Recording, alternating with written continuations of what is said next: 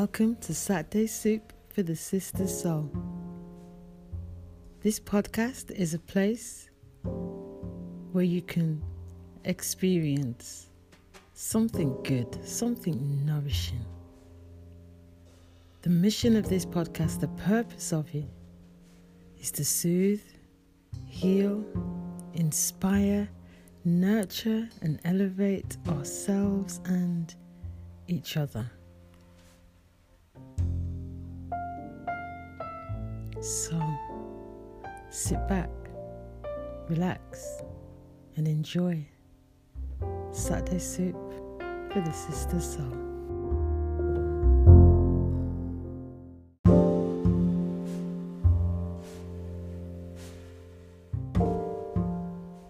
Have you ever been so skint that you search the sofa for change?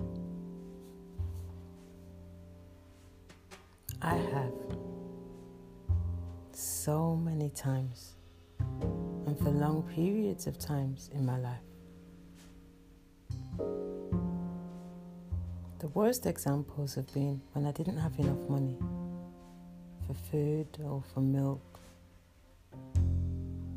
And I've gone scrabbling around the sofa, searching my coats, emptying my handbags, to hopefully find enough money, enough coins to be able to go to the store and purchase whatever basics were needed. I mean, back in the day when you could buy milk and bread and eggs for a couple of pounds. I think the very worst times have been when I've searched the sofa for money to, back in the day, put money on the gas or money on the electric. And when I had them, those times were so, so desperate. And if you've ever searched the sofa for change, then you know what that feels like and you know what I'm speaking of. Two weeks ago, I was in a conversation and I heard somebody say that they'd searched the sofa for change to get the airfare to go away. And it left me with the question I remembered, wow, when did I last do that? What did that feel like? So I asked my friends on social media have they ever searched the sofa for change? What did it feel like? And in almost all cases, people spoke about desperation and fear, and panic. Sometimes there were stories of play and adventure and stories of finding all kinds of things down the sides and the back of the sofa, things that had been long lost and long forgotten about. What stood out for me was that when I heard the phrase searching the sofa for change, it immediately came to my mind like a metaphor of searching in the places we know to solve a problem. And I think Einstein is credited with saying that we can't solve any problem with the same level of consciousness that created the problem, right? And searching the sofa for change just, oh, it expressed that so much to me. So I kind of got curious like, why did we do that? Furthermore, why do we keep doing it?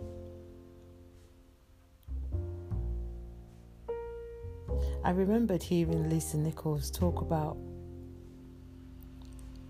a real awful experience she had of having no money and how she determined from that moment that she was never going to live that way again that her and her son Jelani they were they were never going to live that way again.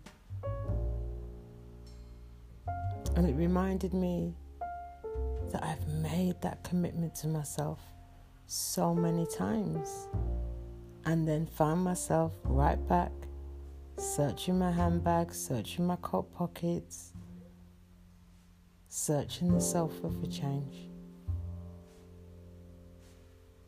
And I'm curious because, on some level,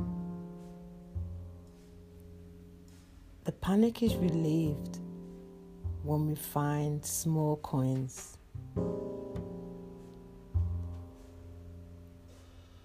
And of course, when the panic is relieved, or when the desperation is relieved, or there's a sense of temporary solution, we move quickly away from the pain and solve the immediate problem. But it looks to me that what we're doing is fixing the symptom.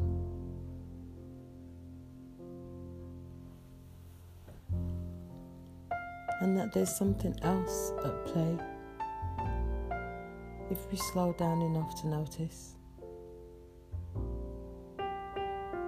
I love metaphor, I love language, I love how metaphor speaks to us on a level beyond words. So here's what the sofa looks like to me. The sofa is an example of what we already know. The sofa is the comfort zone, as deeply uncomfortable as it may be. The sofa is our conditioning our beliefs, and even societal expectations. The sofa is the dead zone. It's where useful things are easily lost and not retrieved without a whole heap of grimy dust getting under your nails. Maybe, like me, you've left the sofa and then, like me, you find yourself back there as if the sofa has a magnetic field that pulls us right back to familiar feelings and places.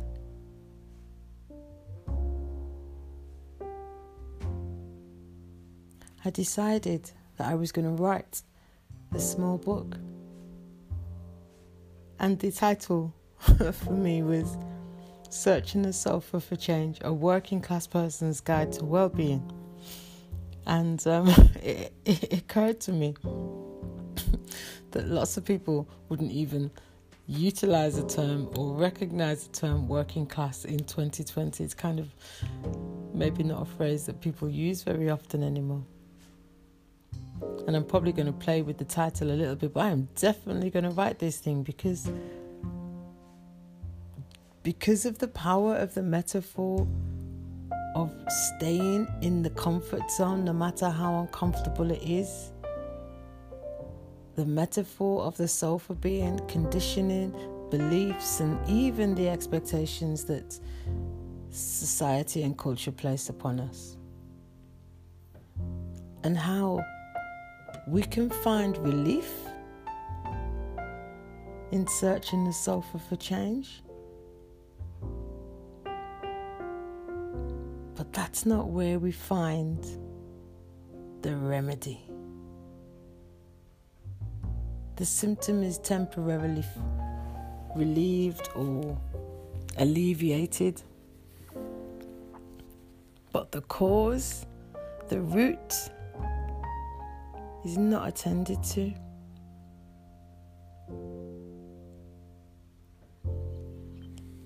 How it looks to me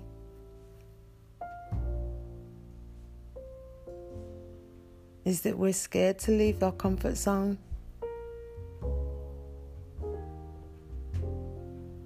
And what I really want you to understand about that, if you haven't heard this already, is that the way our brains are set up is to keep us safe. The way our brains are set up in such a way that our brains like to know what's coming next. So the predictability of the sofa has a safety because we know what's coming next. So if you feel some fear around setting a goal and stepping outside your comfort zone, and even if you have some fear of knowing yourself in a new way, it's okay. That feeling of fear doesn't actually mean what we think it means. That feeling of fear is giving us an indicator that we're outside of our usual zone. It's a little bit like having a tag on your leg. And when you go outside of the zone, the alarm goes off. If you move off the sofa, the alarm goes off. And we are so used to responding to the alarm. But if you know that it's not a real alarm and that there is no real danger, then you have full permission to continue on your journey even with the alarm blazing.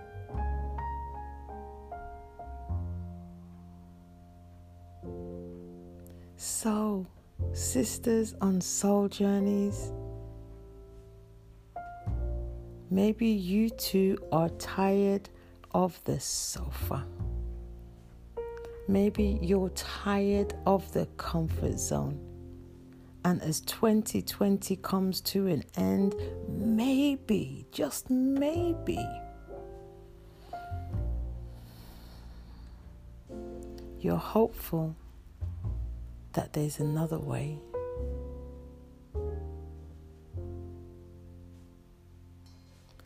Am 100% certain that there is another way. I am 100% certain that we are not our conditioning, we are not our thoughts, and we are not our feelings.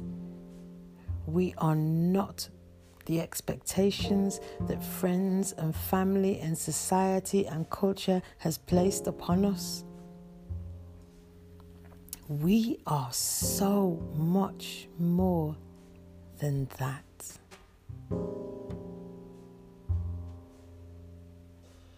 I learned a new word in 2020. And the word I learned was entelechy or entelechy. I think it's a Greek word and I think I've mentioned it before. But essentially, it is a blueprint.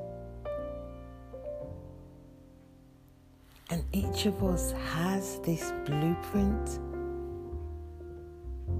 it's in that spark within us. It's in that light, that spirit within us. Now you will know when you're functioning in line with your blueprint because there is an energy and a flow within you that this thing just feels like you. There's no additional thinking. There's no weight or burden. And you will feel it and know it and resonate with it. It feels like freedom. when I look back on the different roles I've had at work and what have you, there's an element in all of my work that's about teaching and coaching. Now, this could have been as simple as somebody coming to a gym and wanting to get into particular shape. This could have been me teaching classes. This could be me teaching and designing groups. I, in the last three years, have delivered over two and a half thousand groups. Can you believe that? Two and a half. So I'm well practiced. And there's something about the energy of being with people as their light comes on inside them in a way that they're conscious of. It's like their eyes connect with their soul and boom, they light up. Like I will do that all of my life, paid and unpaid. Because somewhere in the blueprint of me, of my spirit, there's a gifting for that.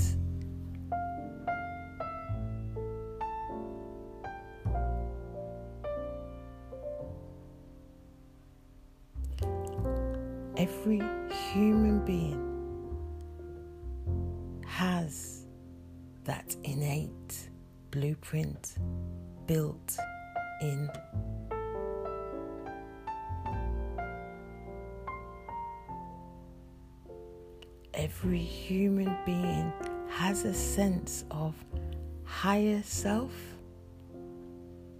and lower self. We know when we're giving into our low energy demands. We know when we're in a low vibrational state. And we know when we're in a high vibrational, a high frequency space and state of being and mind.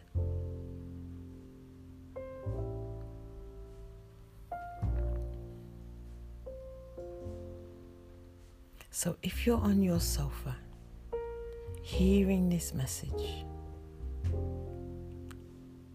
the invitation for you right now is to look higher, look beyond the known, to call in those higher energies, those higher frequencies bring to your awareness and your attention over the coming days of the entelechy of you, the blueprint of you that existed before any thinking got in the way, that existed before the creation of a comfort zone the entelechy of you that existed before the conditioning, before any beliefs, before society's expectations, before class, culture, race.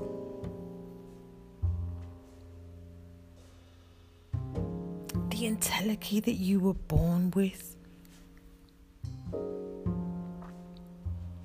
You know when you recognize that? That we could have become anything? All had that same formless energy in the beginning?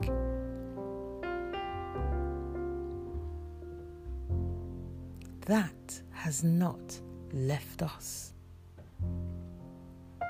But I promise you, it's not down the side of the sofa. We have to go beyond our conditioning beyond what we've learned so far.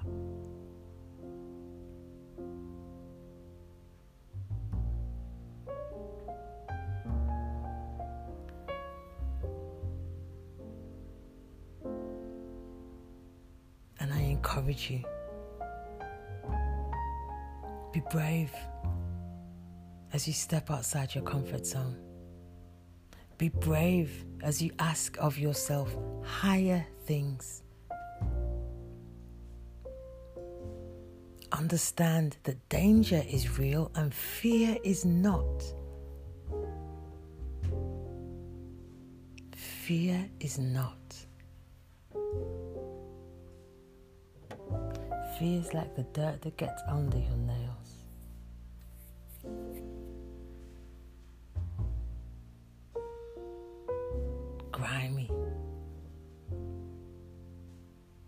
Distracting. Fear is the price we pay for staying on the sofa. Well, 2020 is ending.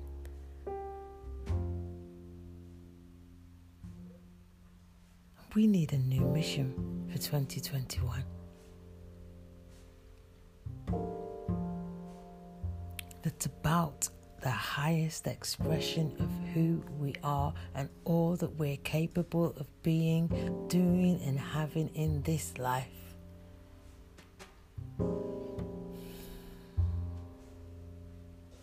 The sofa is the dead zone where useful things are easily lost. The comfort zone is the dead zone. We're not obliged to stay there. No matter what we've been told, no matter what we've believed about ourselves up until this point,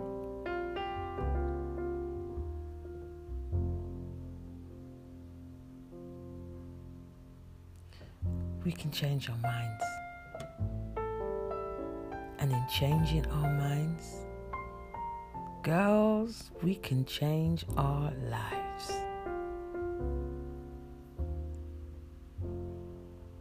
Thank you for joining me for this episode of Saturday Soup for the Sister Soul.